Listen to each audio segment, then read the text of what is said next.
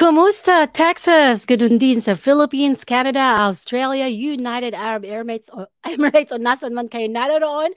Samahan niyo ko sa isang oras na naman na usapang off the record. I am your host, Eileen Ligotizon. I'm an attorney licensed here in the state of Texas and in the Philippines. And I am the managing partner of Ligotizon Law Firm that is based here in Houston, Texas. Mapapanood at mapapakinggan nyo kami every Friday, 9 p.m. Central Time uh, dito sa US, of course. Saturday na yan, 10 a.m. sa Philippines. We are live stream via Roof Chamber Radio Pinoy and uh, you, uh, Roof Chamber Radio Pinoy, YouTube and Facebook. Kaya naman like and follow us so you will be notified uh, of our upcoming live shows. Yan.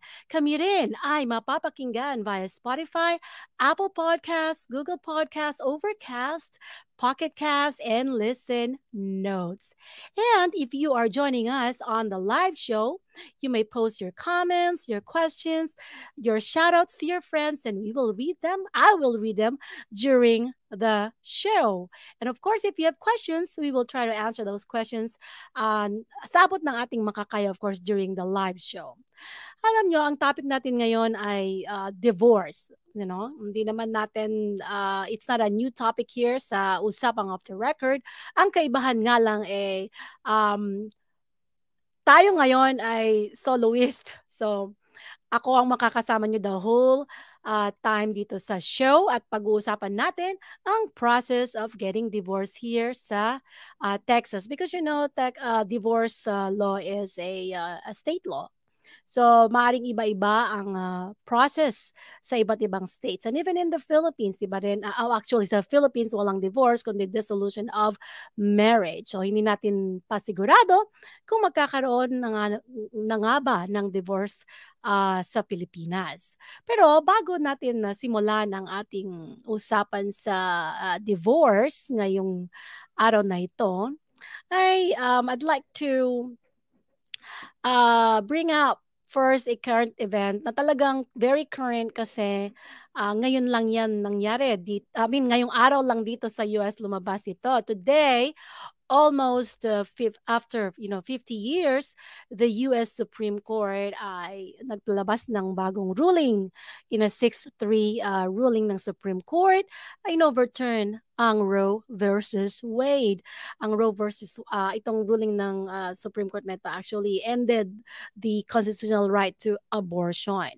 Ngayon, um, bakit nga ba controversial tong Roe versus Wade? Although hindi ito ang ating topic, ito ay napaka, ito ay uh, very current right na dahil nagkaroon ng maraming mga protesta on both sides sa mga pro-life at saka yung mga pro-divorce. I mean, pro-abortion, yan. Um, ay ano nga ba tong Roe versus Wade na ito? Binibigyan kasi ng ano ng karapatan, kinikilala ang constitutional right ng mga kababaihan na ano mag uh, mag, mag uh, go into abortion. Pero syempre hindi hindi naman uh, ano yon unlimited. So uh, sa Roe versus Wade kasi uh, kinikilala nga yung constitutional right ng mga kababayan na mag uh, you know if they want to go through uh, abortion in the first trimester, sinasabi doon na uh, sa unang trimester ng ano ng pregnancy eh hindi pwedeng i-regulate ng state yung abortion, hindi pwedeng ipagbawal. Ngayon um only the women and uh, yung physician, yung doctor niya can make the decision kung kailangan ng abortion o hindi. Ngayon, sa second trimester naman, um, the state na may impose uh, regulation, pwede na i-regulate ng state yan. Pero syempre, uh, kailangan reasonable, uh, uh, reasonably related sa ano sa matter uh, sa health ng ng ng ng mother. Yan. Pero sa third trimester na, uh, once na naging viable na yung ano, yung dumating na sa punto ng viability yung fetus, ano na sinasabi na a state may regulate abortion or prohibit uh, abortion entirely. So long as of course the law contains exceptions. Yeah, and for cases like you know it's necessary to protect the life of the the the, the life and health of the mother. Yun pero dahil nga dito sa bagong ruling ng Supreme Court eh in-overturn na to. So wala na. Ma, kung ma, uh, kahit na anong stage of uh, pregnancy ay pwede nang i-regulate ng ng bawat state ang ang ano ang karapatan ng mga kababayan uh, in terms of abortion. Yan. So although hindi yan ang ating topic na papanahon lang kaya naman natin pinag-usapan. Ayan. So, ah, so ngayon balik na tayo dito sa ano natin, sa siyempre sa sa topic natin, 'di ba? Ah, ang topic natin ngayon ay, ah, divorce. Ngayon hindi na 'to bagong topic dito sa usapang off the record. Um, mapag napag pinag-uusapan natin 'to ngayon kasi, ah, hindi naman natin na-discuss sa sa ating mga previous, ah, episodes about na tungkol sa divorce, yung proseso talaga. Uh, so we will uh, uh, look at the overview of the process of getting divorced here in the state of Texas. But no, before we do that, uh, we I think it's important for us to understand yung mga importanteng mga terms uh, na ginagamit uh, sa divorce para mas lalo nating maintindihan. So meron tayo dito sa Texas na tinatawag na agreed divorce, okay? Agreed divorce from the word agreed, eh ibig sabihin uh, yung dalawang yung mag-asawa they they agree to you know to end the marriage to to uh, file a divorce get a divorce decree Siyempre, um, even if it's a agreed divorce, uh, pag-usapan pa rin dyan, uh, kailangan i-settle pa rin yung mga issues na na involved sa divorce. Like for example, kung may mga bata, may mga minor children, yan. Uh, so pag, kasama din doon yung uh, yung child support, yung custody, which is ang tawag dito ay conservatorship sa Texas, and um, at uh, yung division of uh, property, ng community property ng mag-asawa because Texas is a a community state. So, ibig sabihin, uh, lahat ng naipundar, every, every, uh, all the income, um, yung mga uh, purchases ng mag-asawa uh, during the marriage ay uh, generally considered or characterized as community property. So, community property, yung mag-asawa ay merong uh, parehong karapatan doon sa community property na yun. So, pag nag-divorce sila, they'll have to, of course, uh, uh, divide the community property among themselves. So, in an agreed divorce, they can pretty much agree what to whatever um, uh, division uh, they'd like. Kung gusto, let's say, meron silang bahay, pwedeng isang uh, spouse lang sa kanya ibigay i-award yung sa bahay magkasundo sila oh, sige sa'yo na yung bahay sa akin yung tatlong sasakyan. So they can come up with uh, a settlement on how to uh, distribute or divide their properties among them among the spouses. Kasi nga kaya nga agreed yon because uh, nagkasundo sila kung paano yon uh, hatiin. Ganon din sa sa child support. Kung nagkasundo sila kung magkano kung magkano ang uh, ibibigay na support uh, nasa sa kanila yon uh, sa conservatorship naman or custody, yan. So pwede din sila magkasundo kung sino ang uh, kung sino ang may sole custody sa bata, tag dito ay sole conservator na magulang at yung isa naman ay pwedeng ano um uh, possessory uh, conservator. Ibig sabihin uh, you know meron siyang karapatan to to possess the child visit the child you know yung visitation right ng other parent. Pwede rin naman kasi ang default dito eh joint conservatorship sila, ibig sabihin dalawa silang magulang, equal rights in terms of ano, sa pagpapalaki uh, sa kanilang mga anak. So, yan ang tinatawag nating agreed divorce. Uh, anything na ano na any issues ay pwedeng magkasundo yung dalawang yung mag-asawa. Uh, and then they just need to put it into you know the the divorce decree. They have to sign the two of them has to sign it. Uh, they, they have to sign the documents and then submit it to the court. Um, So that's actually agreed divorce is the easiest process kasi nga naman um, hi, uh, pwedeng hindi na rin kayo magkaroon ng hearing kasi nga nagkasundo na kayo sa mga issues. Usually naman nagkakaroon tayo ng hearing kapag may mga unresolved uh, issues ang uh, ang mag-asawa sa during the divorce. Yan. So so that is an agreed divorce. Meron din tayong tinatawag na default divorce. Ito, siguro kung you've undergone a divorce and uh, maring you are familiar with uh, this term, uh, itong de- default divorce na ito, um, ito lang naman yung kapag ka yung nag-file ka, ang isang uh, one uh, spouse filed a petition for divorce, tapos yung yung the other spouse did not reply. So he will he or she will be declared uh, def- in default. So kaya siya naging default divorce kasi uh, pwedeng mag-proceed yung yung divorce ng you know na hindi na kailangan yung ano uh, participation ng other spouse kasi nga hindi naman siya sumagot. He, he the, the other spouse failed to uh, reply within the time uh, period or time given by the law to reply eh, in case ma-serve ka ng petition for divorce. Yan. Ngayon, um, Well, the other term na maririnig ninyo related sa divorce uh, case dito sa Texas is uh, yung dissolution of marriage. Well, dissolution of marriage is actually, uh, you know, it's it's a general term. It includes divorce or annulment. So it's it's just dissolving the marriage. So it could either be dissolved through divorce or annulment. Yeah.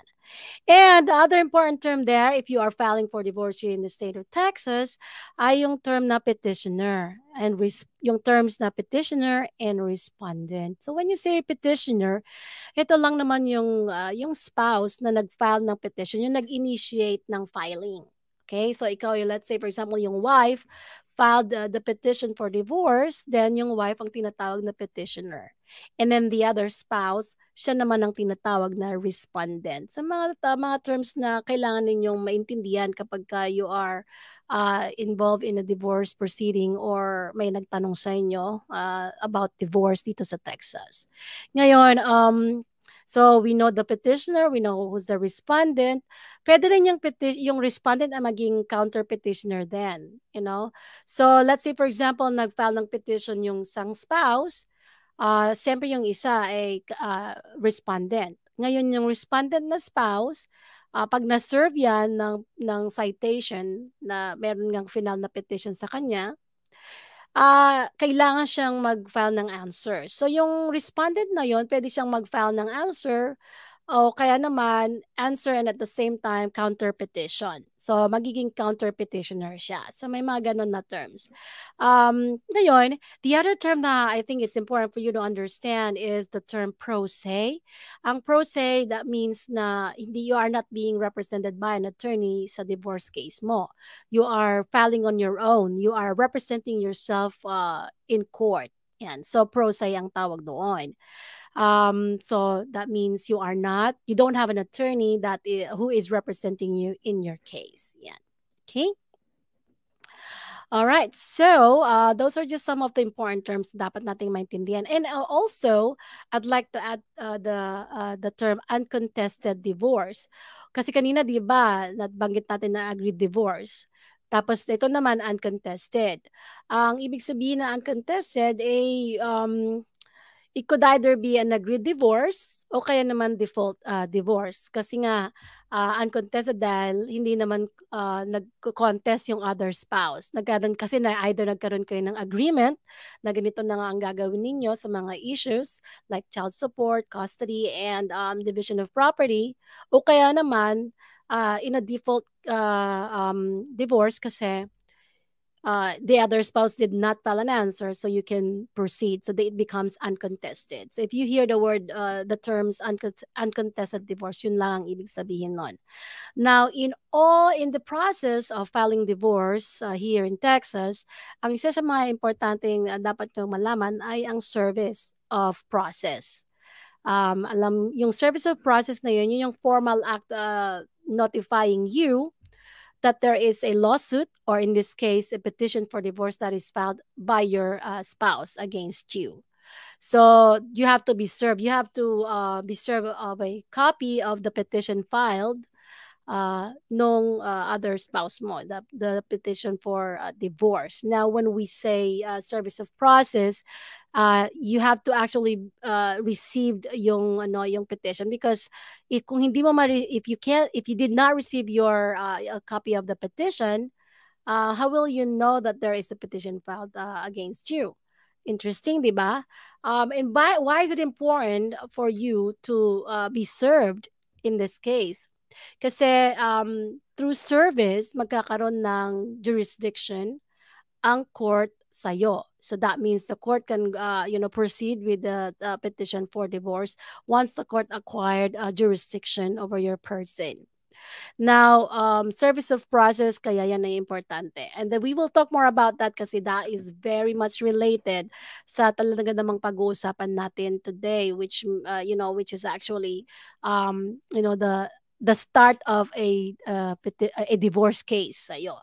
Uh, you have to be served para magkaroon ng jurisdiction ang ang court sa'yo so that the court can go on and proceed to uh, handle or hear your case and adjudicate your uh, your divorce uh, and issue a decree uh, terminating your marriage. Ayan.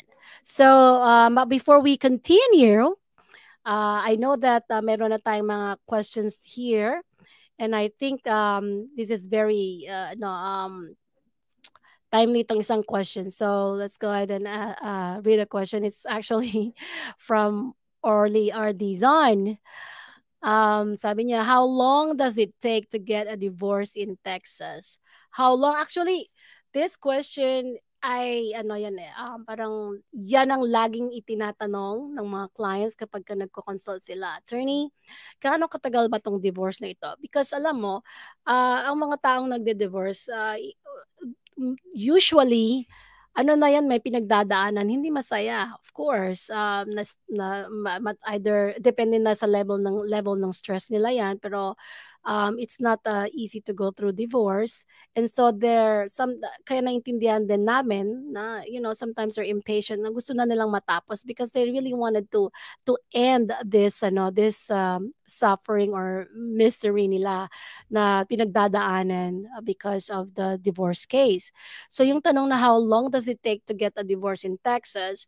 Actually, yung sagot ko dyan is it depends, okay? It depends uh, sa iba't ibang mga factors. Like for example, it depends kung makiki-cooperate yung uh, yung both uh, spouses kung magko-cooperate sila pareho and they will come they will decide to ano uh, let's go ahead and settle the issue among ourselves and they they are willing to to settle all the issues among themselves then syempre uh, mas mabilis ang ano ang ang process na yan ngayon matatagalan kung the other spouse is not willing to cooperate o hindi magkasundo yung mag-asawa in terms of uh, resolving yung mga issues nila like for example child custody, you know, yung, yung conservatorship uh, or child support, yan. Uh, and also yung division of their properties. So pag hindi sila magkasundo, syempre matatagalan kasi um, the court naman kasi here, uh, as much as possible, they want uh, the spouses to settle the issues among themselves. Kung po pwede lang eh ano iayos nila because it's uh, buhay nila yun eh. But you know if kung hindi talaga sila mag mag uh, mag-settle magkaroon ng settlement then that's uh, the time the court will step in and will make decisions for the spouses.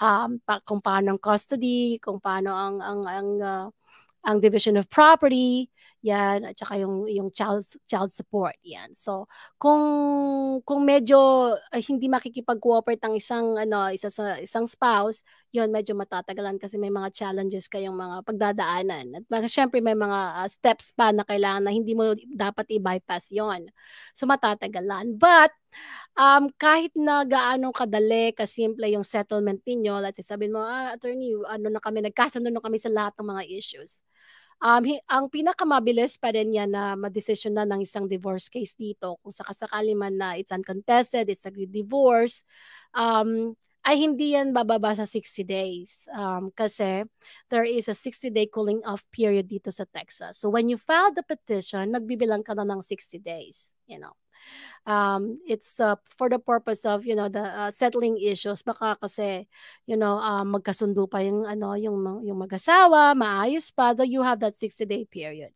Pero syempre kung talagang hindi na then you know magtutuloy-tuloy na yung yung divorce case ninyo.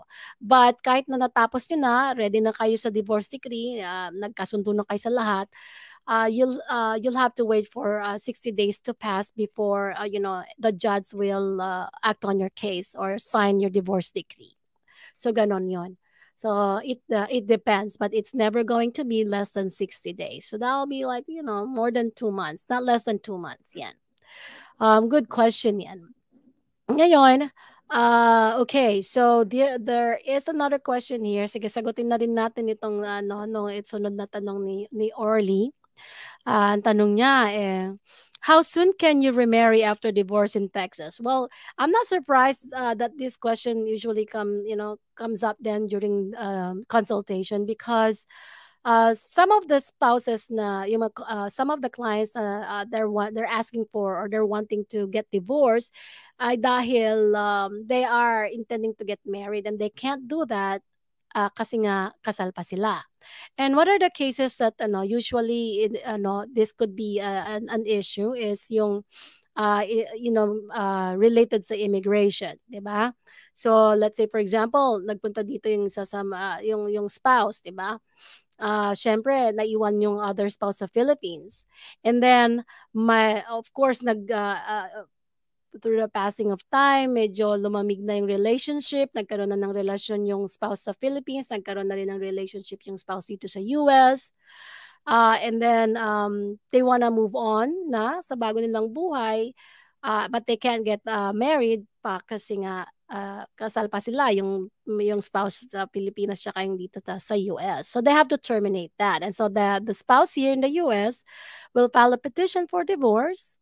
And then of course, uh, pagkata pag nag-grant na yung petition niya, na-sign na, yung divorce decree, final na, um, hindi ka naman basta-basta agad, okay, kinabukasan na eh, magpakasal ka na. No, there is a 30-day waiting period. So you have to wait uh, 30 days from the finality of the of the judgment, which is of course uh, the time when the judge signed your divorce decree. That's when it uh, that's when your divorce decree is final. So you have to count 30 30 days bago ka ano bago kayo magpakasal. Now, Amata, siguro you, you're, you're, you're asking, eh, what, what, what is the 30 days uh, no, period for? Bakit kailangan ko maghintay ng 30 days bago ako mag-remarry? Uh, kasi binibigyan ng time to appeal, you know? So that's the time to appeal kasi. If the other spouse would like to appeal the decision, then meron siyang, you know, that time period. So they have to wait for that ano um right to appeal to to ano to expire bago syempre ikaw talagang tuluyang mag ano mag uh, magpakasal. Para uh, you know ma, uh, final na talaga and there's no more issues na um uh, pwedeng maka uh, maging challenge sa new new new uh, marriage mo. Yan. So 30 days lang naman ang hintayin di ba Okay, so um, yes, very interesting uh, questions, and and thank you for those questions, um, early. And I would like to encourage others also na kasama natin ngayon sa live show to go ahead and post your question and I'll try my best to answer your questions during the live show. So don't wait for the live show to be over uh, bago kayo magtanong. Okay? Sayang naman yung opportunity ninyo to uh, to ask questions. Okay, so um all right. So now, I'd like to discuss a little bit about itong ano, uh, service of process ah, kasi uh, this is actually a very important uh, steps uh, filing of uh, divorce here in, in, in Texas. And I already mentioned earlier na um, if you are not served properly ng petition, the court will not have uh, will not acquire jurisdiction over your person and then the court therefore cannot adjudicate the petition. So hindi mag-move forward yung petition at pag tumagal pa yan na walang movement, a certain time ay pwedeng i-dismiss na yon ng ano ng ng court na sabihin oh this is na ano uh, papapadalan ka ng uh, notice of intent to ano na yan to to dismiss your case and then mag-start ka ulit. So, well for the service of process, syempre ang ano diyan uh, ah, ang ang ang uh, requirement niyan is of course uh, the other spouse must be served uh, by the uh, must be served of uh, the petition the the uh, the process um, personally. Okay? So, you know, uh, it's either you deliver it personally kung alam mo yung address no, no, nung other, nung spouse mo, or uh, uh, service through constable or sheriff. So, pagka ganon, uh, pwede ka, you have to pay uh, additional fee for that, for the service fee. And hindi naman masyadong mahal yon Pero yung si mga $85, man nagre-range sa ganyan yung service fee. In addition, of course, sa filing fee pag nag-file ka ng petition. So, is, kailangan ding iserve yung other, uh, other spouse. Ngayon, um, pag, uh, let's say for example naman, eh, hindi na serve at some point hindi hindi mabigay personally yung petition mo for some reasons, uh, hindi pa naman yun ang katapusan nun. There are other ways, there are alternative methods to serve the other spouse. Lalo na kung, lalo na kung hindi mo alam yung address o iniiwasan mo, ganyan, there are other ways to, to, to serve. And then, of course, uh, we will uh, explore more about that as we talk about uh, the divorce process. Uh, ito ang ating topic ngayon. Yan. Okay, now before we continue, there is a very interesting um, uh, scenario that I'd like to share with you. Uh, this is actually an account of a person, um, not hindi naman siya yung talagang uh, undergoing divorce, but uh, um, it's a, a divorce na ano ng kanyang kaibigan. And I'd like to share it with you and then we we we will talk about it ano yung issues and uh, maybe maka, uh, makaka-relate kayo doon sa sa ano sa topic na yan sa issue ng ng, ng tao. But uh, before I share with you the video uh, let's pause for a uh, very short uh, break. And then when we come back we're gonna uh, we're gonna uh, listen and watch the video that was you know prepared by um, our um, anonymous uh, um anong natin ito anonymous um, hindi naman guest but uh, na, na nag-inquire you know? Anonymous uh, inquirer? Okay so um I'll see you in a bit so uh, stick around. All right Hello to everyone from Roof Chamber Radio. I'm encouraging all of you to stay here, stay in this chamber. If you want to be inspired, you want to be encouraged, this is where it's at. And we're all going to need this, especially, you know, in this new year that we're in. We don't know what's up for tomorrow, we don't know what's going to happen next week or next month. But I believe that when you gather with people who believe in the power the faithfulness and the goodness of the Lord Jesus Christ. There is power in that in itself. So stay here. Stay in the roof chamber radio. Be inspired, be encouraged. And let's all go through life, not on our own, and more than just with each other, but let's speak the faith, let's share the faith, let's live by faith, and let's walk by faith. God bless you all, everyone from Roof Chamber Radio. And we're back. Of course, narito pa rin tayo sa Usapang Off the Record with, of course, uh, ako, Attorney Eileen, yan.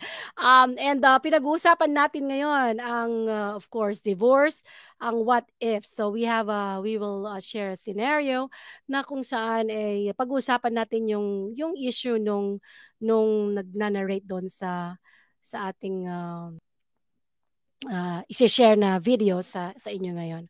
So let's uh, show the video and um, I'd like you to listen and try to understand uh, the concern of uh, this person. Okay? And here it goes. My friend had been married for more than 10 years to her husband. And I know that they love each other. They devoted so much time trying to have a baby. But you know, a decade passed and no baby was born. My friend developed depression. She cries whenever she sees a baby. Well, that was a problem because she worked as a nurse at the NICU. But as per our friend's advice, she left her work. I got busy with my work and had not communicated with her for a while. Then I saw her at one of the events that I attended. I don't know how to describe her, really, but I know that she's not better. And I was right, because when we had the time to reconnect, I learned that she was divorced by her husband. But what is not clear to me is that she had no idea that she was already divorced until she consulted an attorney about some immigration issues. The attorney found out that she has been divorced for about six months already. She had no idea. So, I guess my question is can one get a divorce without the other spouse knowing it? Is it even possible?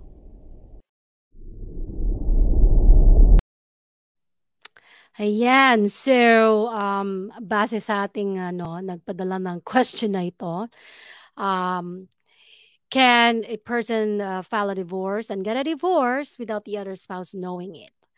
Um, and is it even possible? So, meron yung mga bigla ka na lang magugulat, ay, divorce na pala ako. So paano nangyari yun, attorney? Hindi ko alam na ano, na divorce na ako. I never went to court. I never saw any uh, I never received any notice from the court. So um how can it happen? And I'm telling you, it can happen dahil nangyari na nga yan. So, pwede talagang mangyari yun. Depende din, of course, kung anong nangyari through, uh, sa, sa divorce case mo from the very beginning, from the, from the onset of your divorce case.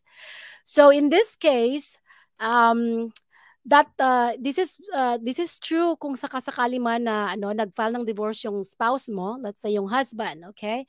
Nag-file ng divorce uh, doon sa kanyang spouse uh, sa district court, sa family court, uh, kung saan, you know, um, the, uh, uh, this, the, whoever filed the petition is uh, domiciled or uh, staying in whatever county. Kasi alam mo dito sa, sa Texas, uh, you can file for a uh, uh, a divorce. You can file a petition for divorce as long as you have been you have been domiciled here in Texas for six months, and uh, you can file doon sa county kung saan ka nakatira for uh, for if you have been uh, living in that county uh, for 90 days prior to the filing of the petition. So, pwede kang mag-file niyan. Kaya kahit nga yung spouse mo is not uh, in in the same county is not here in Texas, you can still file divorce here in Texas as long as you uh, can uh, comply with the required uh, residency dito sa Texas. Okay?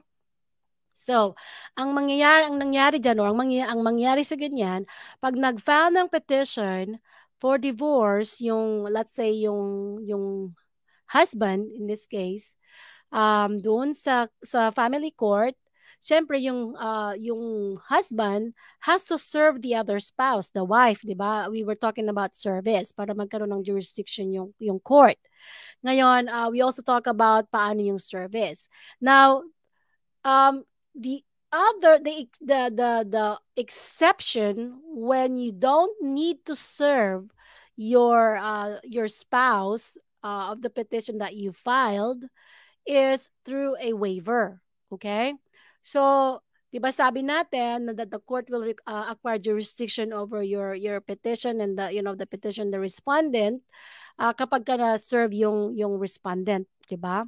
Now, the other way to go around that kung hindi mo na kailangan magbayad ng ng ng service ng constable or sheriff para i-serve personally yung yung yung spouse, yung wife in this case, um if you can ask the wife, your wife or your spouse to sign a waiver. Yung waiver na yon, uh, it's actually uh, it states there that uh, the other spouse who signed the waiver is waiving their, uh, you know, his, or her right. So for this case, the wife, her right to notices.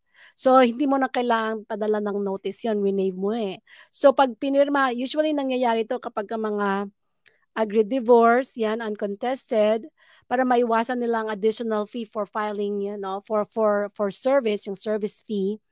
Uh, they prepare a waiver and they ask the other spouse to sign the waiver. And then it's very, very convenient for the other spouse to just sign it. Kasi syempre sabi nila, ay magkakasundo naman tayo sa lahat ng mga ano ng ng ating mga issues eh. So go ahead and sign it para hindi na tayo mag uh, no mag-extra pay, hindi na magbayad ng service fee. So the other spouse naman um you know thinking that it's just a waiver of notice and you know it's uh, it's you know hindi niya masyadong naintindihan yung yung yung legal ano uh, implication noon, nag-sign naman siya. So dahil nag-sign siya ngayon, if a file yung waiver na yon sa court that he that the, that the spouse signed it. So ibig sabihin wini-waive niya yon. So the court will acquire jurisdiction when that person signed the waiver.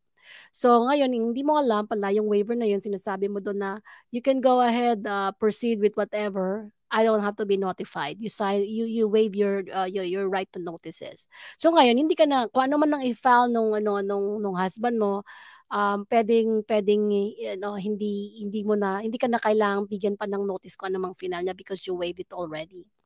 Now, in this case, pwedeng mangyari na na-divorce na sa hindi na alam kasi hindi niya maalala kung anong pinirmahan niya. Kasi it could have been that uh, the waiver, uh, pinadala sa kanya yung waiver and at the same time yung divorce decree. Kasi nga, 'di ba nagkasundo naman sila sa lahat ng ano, sa lahat ng ng mga issues. Let's say for example, it's a simple divorce because walang mga minor children, walang masyadong mga community properties. Uh, o nagkasundo na lang sila na kung ano yung sayo, sayo, kung ano yung akin, akin. So it's a very uh, simple divorce decree. How many pages lang? Siguro mga 8 pages or 12 pages divorce decree yan. So pinirma niya both. So ngayon, yung other spouse na nag-file will just have to wait for 60 days. So makalipas sa 60 days, pwede niya nang i-submit yung ano, yung pinirmahan na divorce decree because it's an agreed divorce. Submit niya yun sa court and the court will see that oh he, uh, the other spouse waived uh, the, uh, his or her right to uh, to notice and sign the waiver and then they're not being represented by attorneys, pro se sila pareho. So the court will uh, sign it because you have agreed to the terms.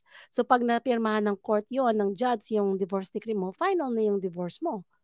So hindi mo uh, you don't even have to be notified na na-sign na ng judge yung ano, yung divorce decree mo. So in that case, hindi mo alam na divorce ka na pala. I think that is what happened in this case. So when uh, the the the the wife, the ex-wife you know, consulted an attorney uh, in, uh, in relation to her immigration case. This probably there has something to do with the, you know, yung marriage niya and immigration at the same time. So tinignan ng attorney ano na ano ba ng status ng ano mo ng divorce mo. So I don't know attorney, wala naman ako nare-receive, sabi na niya because uh, she she waived everything. She, she waived her right to notices. So when the attorney check online, kasi there's a, you know, there you can access this uh, divorce uh, uh, decree to mga finafile mo sa court. These are um this they become public documents, so it can be accessed by the public. Um, of course, you just need to uh, know how to access it. You know, you, you probably need the login. So for us attorneys, we do have logins and we can access it. So ngayon, ganoon ang ginawa ng attorney. So attorney accessed the court, uh, the, the, the, the court record and found out that, oh, my divorce decree ka na pala. You've been divorced. You've been uh, single for six months already and you didn't even know. So uh, the ex-wife was shocked to know na, oh, I'm already divorced. I didn't even know. Uh, so yun ang nangyari dyan. So, so sa tanong na, uh, is it possible na uh, um, na-divorce ka na nang hindi mo nalalaman. That's one scenario. Okay? Um, there are other, uh, uh, you know, uh, scenarios na pwede rin na, na, na finalize divorce mo nang hindi mo rin alam. Because, uh, hindi ka nga nagpapakita, hindi ka nagpaparamdam, hindi ka ma-serve ng uh, yung uh, yung other spouse. So in what case naman ito, uh, um, example naman nito ay let's say for example, you do naghiwalay kayo, 'di ba? So galit-galit kayo, let's say. Um umalis ka na sa bahay, umalis na siya, wala na wala, wala na kayong communication, no contacts at all. So nag-file ngayon yung let's say yung husband nag-file ng divorce against you uh, sa of course doon sa county kung saan siya nakatira kung sa uh, saan siya uh, resident for 90 days, 'di ba? Dito sa Texas, nag-file siya doon and we, he doesn't know where you are your whereabouts.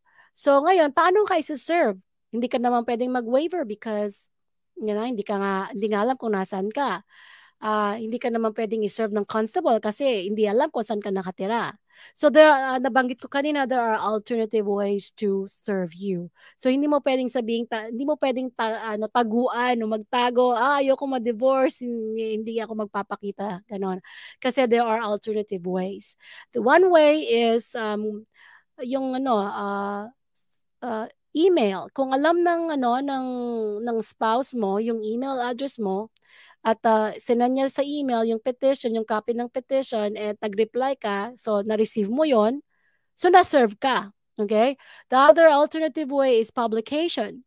So they have to publish yung petition uh, for divorce uh, newspaper, you know, in the in the in the area kung saan ka huling uh, uh, the last known address mo uh, publication. So, pag natapos yung publication, uh, then, pwede nang, the court has already acquired jurisdiction, can proceed with your, your divorce case. Hindi mo alam yon kasi syempre hindi ka naman nagbabasa siguro ng newspaper o wala, hindi mo nabalitaan. So nagpro-proceed na pala yung divorce case hindi mo alam kasi you were served through publication. Now the other um, service ngayon is they can also serve you through your Facebook account.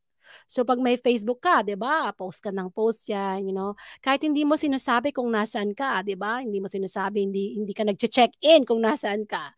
Um pwede ka ring i-serve through sa Facebook. Papadala sa iyo doon sa Facebook mo ipo-post yung petition.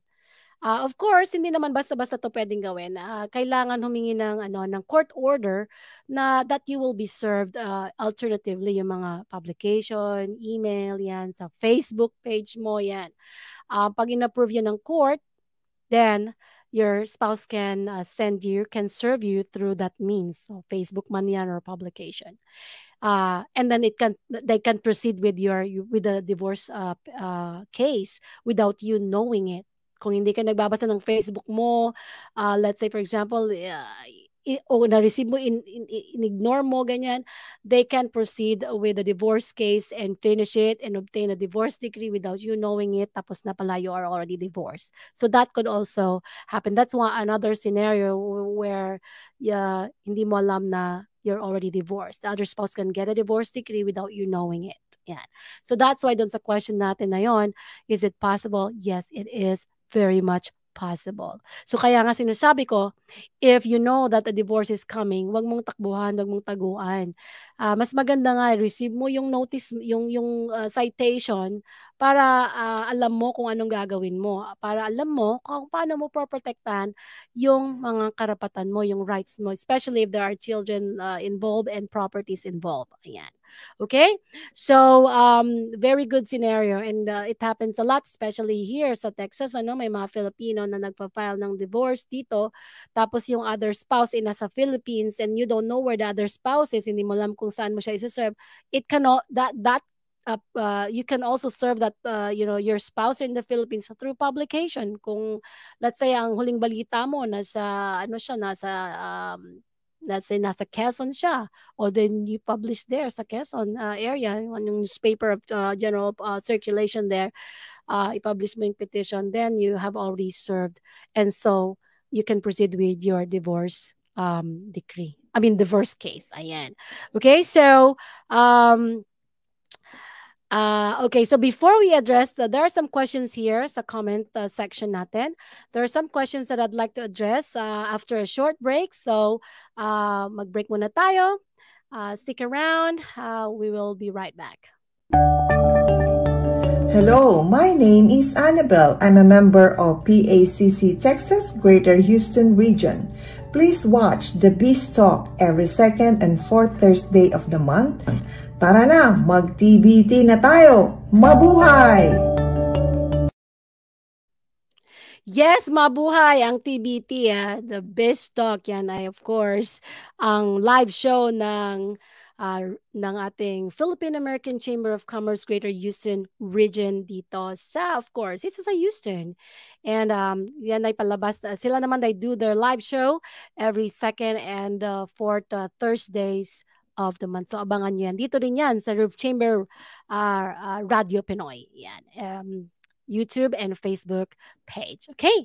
So, let's go back to the comments. Uh, meron tayo dito ano question uh, whole oh, like wait a minute. Meron tayong bumabati. Hello attorney, good evening from my mom Delia Ligot. Uh, so very much uh, ano siya ngayon. Sa Australia ngayon ay tanghali na. So they're having their lunch right now in Australia. Yan. So, um, and then we have here a, a question. Um, there we go. So here's the hypothetical question here. Let's go ahead and read it. Sabi niya dito, my wife filed a divorce petition against me. Can I ask the court to stop the divorce pro- proceeding because I don't want my wife to divorce me?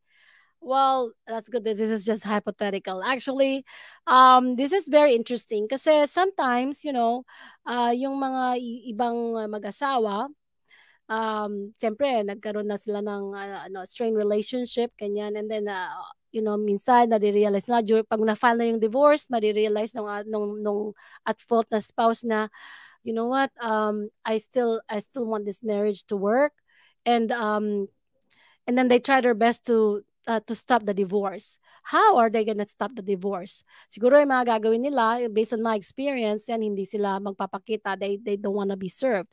Pero um, that's not possible anymore kasi there are alt kahit hindi ka magpakita doon sa sheriff, kahit taguan mo ng taguan yung sheriff, there are alternative uh, no ways to serve you like uh, I have mentioned earlier. You could be served uh, through email, through Facebook page, uh, you, th- through Facebook account mo or by publication. So hindi mo ma- mata- matatakasan yung service. Kung talagang decidido yung other spouse mo to to get a divorce, uh, to di- to file a divorce or to get a divorce decree against you, matutuloy yon. So it's re- it's not like ma- mapipigil mo sa pamamagitan ng pagtatago. No, that's not gonna work anymore. O kaya naman, uh, ayaw mong pumirma ng divorce decree. Sabi mo, oh, there's no there's no settlement because there's no divorce. Hindi rin yan ano, uubra. Alam mo kung bakit? Because if you don't want to sign a divorce decree, that means it's going to be uh, contested divorce and you will go through hearings. Magkakaroon kayo ng, ng uh, trial, ng hearing where uh, the others, uh, both spouses uh, should appear para ma ano para you can ano um, enforce your right in terms of uh, division of property and if there are minor uh, minor children involved yung child support and of course yung um, conservatorship yung custody.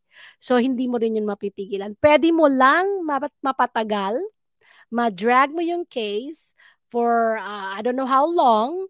Mo hang uh, kayang i-drag yon but you cannot stop the divorce from happening kapag ka yung other spouse eh talagang decidido na na talagang this is it. Um, ano na siya kung uh, hindi na siya talaga there's no reasonable expectation of uh, reconciliation anymore. So, uh, meron nga nagtanong eh um, can I ask for ano uh, mag ano marriage counseling sila? So na-file na yung divorce, mag uh, ano mag-marriage counseling, nag-ask yung other ano spouse ng marriage counseling. Um mapipilit mo ba yung other spouse to undergo marriage counseling? Well, the court may approve or may grant your ano your your motion to uh, for counseling uh, to order for counseling. But uh, you know what if the other spouse doesn't want to hindi makipag-cooperate? So it's just a waste of time. Kung talagang yung other spouse eh, decidido na na ano talagang to end the marriage you know? And, and most of the time naman ng mga judges kapag ka nag-file ka ng motion for ano for uh, counseling ganyan um hindi masyado nilang ano yan uh, they don't I'm not saying they're not gonna approve it pero tinitingnan nila yan na ano parang uh, this is just gonna be a waste of time because the mere fact that the other spouse already filed for divorce, eh, ayaw niya na makipag, ano, uh, ayaw, uh, doesn't want to stay in the marriage anymore. So, um, kung kasi kung talagang maayos pa yan, naayos nyo na yan bago pa nag-file ng divorce yung ano, ng petition for divorce yung ano, yung spouse mo. So, um, like I said, if uh, you cannot stop a divorce from happening if the other spouse has decided to end the marriage. You know, you would you will just drag the case, make it more expensive and costly for the both of you, but um, eventually, you know, um, you you will get the divorce decree. So, uh, mas maganda na lang na you know try to resolve it, um, get the settlement uh, para hindi na masyadong mag ano maging challenging pa on both sides. Ano, i-settle niyo yung mga issues ninyo um, wag niyo nang hintayin pa na court ang mag, ano, mag-decide. Pero kung talagang hindi kayo magkasundo, well, the court will make the decision for you. Okay? All right. So, um, and there's another one here uh, from Shell. Shell the second. There was this actress that was served while accepting her award on stage and while giving her speech on stage. Of course, that's very, kung, like I said, hindi mo pwedeng taguan yan because, um, let's say for example, uh, the the the constable or the sheriff is trying to serve you eh, hindi umuubra. The other spouse the petitioner can hire a private ano a process server. And the private uh, process server are more aggressive to serve you. So they'll they'll do everything to find you and to give you serve you that uh, citation that uh, no that uh, uh, petition So, yeah, hindi mo maiiwasan yan. So, ang maganda nga lang dyan is, like I said, mas maganda na tanggapin mo eh, para makita mo kung anong nakalagay and then you can reply promptly, you know, and accordingly as well. Yeah. Okay? All right. So, oh, si Ana, uh, my, my aunt, Ana Barbie, nasa Sorsogon siya. Hello, Attorney Eileen Ligotisan. Hello sa mga taga Sorsogon at hello sa mga kamag-anak namin dyan sa, ano, sa Bicol. Yan, sa, sa ano, sa Sorsogon. uh, sa Dait, sa ano pa ba, sa Camarines Norte, yan. Ang ating mga, ano, uh, my mother's side, my mother's side is from Bicol, yan. All right. So, um, very interesting questions and very very interesting discussion. Napakarami natin talagang pwedeng pag-usapan in terms of divorce dahil maraming mga issues na pwedeng lumabas talaga related diyan sa ano sa sa uh, divorce na uh, divorce uh, case dito sa Texas. Um ngayon there's one thing that I'd like to ano then to address right now. Ano ba ito? Wait a minute. Okay, that's it. All right. So may nag mayroon kasing nagtanong na what if daw yung so we are in the what if situation, 'di ba? What if yung other spouse mo eh nakakulong? How are you going to serve the other spouse? Well, parang pareho din 'yan ng service sa ano sa you know sa hindi hindi incarcerated na spouse. Uh, kaya lang syempre dito in this case uh, kung nakakulong siya, then kailangan malaman mo kung saan siya nakakulong. So you have to contact the sheriff or constable uh, sa county where the you know the other spouse or respondent spouse is uh, no is uh, incarcerated. So pwede mo namang malaman yung physical address so you can serve. Kailangan kasing ma-receive niya yung petition. So it's the same thing. Uh, it's the same ano process. Ngayon, um kung yung uh, other spouse, yung respondent spouse mo is represented by an attorney, then you can ano, uh, serve the no the the process to the attorney kung represented siya ng attorney. Kung pro se naman siya, hindi, then, you know, you need to know the physical address kung saan siya nakakulong. Uh, contact the sheriff, you know, uh, and the, uh, in, in the, who, kung saan man siya na, kung nasa ICE detention man siya. So, you have to find the facility and, ano, um, serve uh, the other spouse there. Okay, para magkaroon ng jurisdiction ang uh, ang ang court and may proceed with the divorce case. Ayan. Okay, so um Uh, ngayon, ano pa ba ang pwede natin pag-usapan? Uh, sa ano kasi sa divorce naman 'yan. Uh, talagang we encourage na magka, magkaroon ng settlement ang anong mag-asawa. Pero kung talagang medyo meron tayong tinatawag na ano na nasty divorce, talagang ano, talagang the two the the spouses are really fighting uh, against each other as to everything, you know. Um, 'yun medyo talagang matatagalan. But uh, ang mangyayari kasi diyan uh, the magkakaroon kayo ng ano ng you will try to settle it among yourselves, 'di ba? Um yung kayo kayo kayo muna or kung if you are represented by uh, by your by uh, attorney, both sides as ano as an attorney, then magkakaroon kayo ng negotiations uh, in terms of the you know mga mga issues. Tapos um kung hindi ano hindi umubra or let's say for example the other spouse is not cooperating, uh, then you can request, uh, you know, find mediator. A mediator is an attorney uh, certified uh, as a mediator. So it's an independent attorney. Um, so kailangan magkasundo yung both uh, parties kung sino yung magiging mediator nila because both parties will be responsible for paying the mediator's fee. So sometimes nag uh, ang mediation kasi tumatagal yan ng half day or whole day. So yung mga fees ng mga mediators nagba-vary din yan. May mga uh, for half day mga siguro between uh, no around 500 to 650 ganyan for half day mediation. Ano yun na uh, for both parties. So yung uh, yung uh, uh, plaintiff, I mean yung petitioner spouse, magbabayad din let's say 650, then yung uh, yung respondent spouse magbabayad din yung 650 for half the mediation. Kaya you know, medyo magastos kung dadaan pa kayo sa mediation. Ngayon kung let's say yung other spouse hindi sumisipot sa mediation, you know, pinapahirapan na magkaroon ng settlement, ayaw niya makipagkasundo uh, for some reasons. Um, pwede namang uh, the petitioner spouse can uh, request for ano uh, can request the court to issue a, a an order for mediation mandatory mediation. So the court will issue an order. So pagka court order yan you gotta have to ano to comply with that or else you might be uh, held in contempt. So pagka may ano uh, order for mediation yan.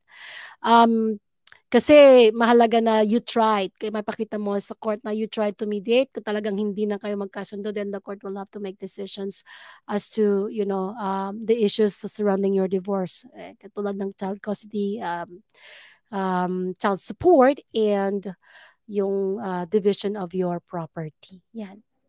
So, okay. And I know that uh, there's a lot more things that we can talk about divorce. Uh, an hour of discussion is not enough. There could be a lot more questions that you have in mind. Um, we still have um, six minutes. So if uh, you have any question, go ahead and post a question. And um, and while you're thinking about that, I'd like to um, show you this uh, no um Uh, okay, let me see if there's some any more um, questions. So wala pa naman. Okay, so um, while we are still on air, uh, you feel free to ask questions, and if ever uh, you missed it and you have clar- clarification as to what we have discussed here today, um, you can uh, visit our website, um, legaltismlaw.com. Send me a message there, uh, you know, and um, and uh, ask your question. But uh, most likely, if you have any question regarding our uh, no, our discussion today, go ahead and post it now because we are on the live show. We can address it right away. All right. So, um, okay. So for our remaining minutes, I'd like to, uh, uh well, you know, apart from my work as an attorney and as a managing partner of and Law Firm, I also do community uh, work, community service. Uh, I'm very much involved with the community, Filipino, Philam, Filipino American community here uh, in, in, in Houston, in, in the greater Houston region. Um, I am the current chair of the Philippine American Chamber of Commerce, uh, Greater Houston region, and I'm very proud of our, I know, of, of our chamber. Um, we are really working hard to um, to uh, make sure that uh, we are actually uh, pursuing, um, promoting our mission and vision to, of course, help our entrepreneurs, our uh, business owners uh, here in the Greater Houston region. And um, we have uh, our event coming up uh, this Sunday. I'd like to invite the public, if you are near Houston, come join us. Um, uh, let me show you this flyer and um, feel free to to contact me if you have any question about this. So this uh, on Sunday, uh, some members of the uh, the board of directors of the Philippine American Chamber of Commerce will be uh, uh, gathering together sa Eat and Out a cafeteria this Sunday at 1 p.m. doon. So we call this our biz stops. Uh, ibig sabihin, we will be hopping from one business to another business. You know, we are we would like to feature our members, of course, and even non-members, because uh, we really wanted to reach out to all our uh, business owners here in the Greater Houston region. So we plan to uh, have lunch at Eat and Out uh, cafeteria uh, you can Google the address, and then after, uh, you know, it's gonna be a group of us, you know, members and board of directors. So not just board of directors, but also members of the chamber and also friends of the chamber. Okay, so that's why I invite you, kung nasa, if you are free, come join us. Uh, we're gonna have lunch, uh, eat and out, and then after that, we're gonna have our dessert, sa snack yan. Um, I'm really excited to taste yung mga dessert nila dyan. And after we, you know, patapos kami mabusog, we are going to hop in sa natural uh, a spa. Uh, so probably pamper ourselves. So sometimes it's really good to to feel pampered then ano, you know, you you have to have your me time. Uh, that's what they say. Para ano, para the next day eh, ano ka na naman, very active ka na naman and ready to to start your week. Monday ulit, 'di ba? The next day because it is to be Sunday. And then we're also to visit and consult with the Dr. Michelle Pasia um, sa kanyang True Health and well- Wellness. And after that, ano, ako talaga, I never went to a nail, ano, nails, nail salon or nail spa, you know.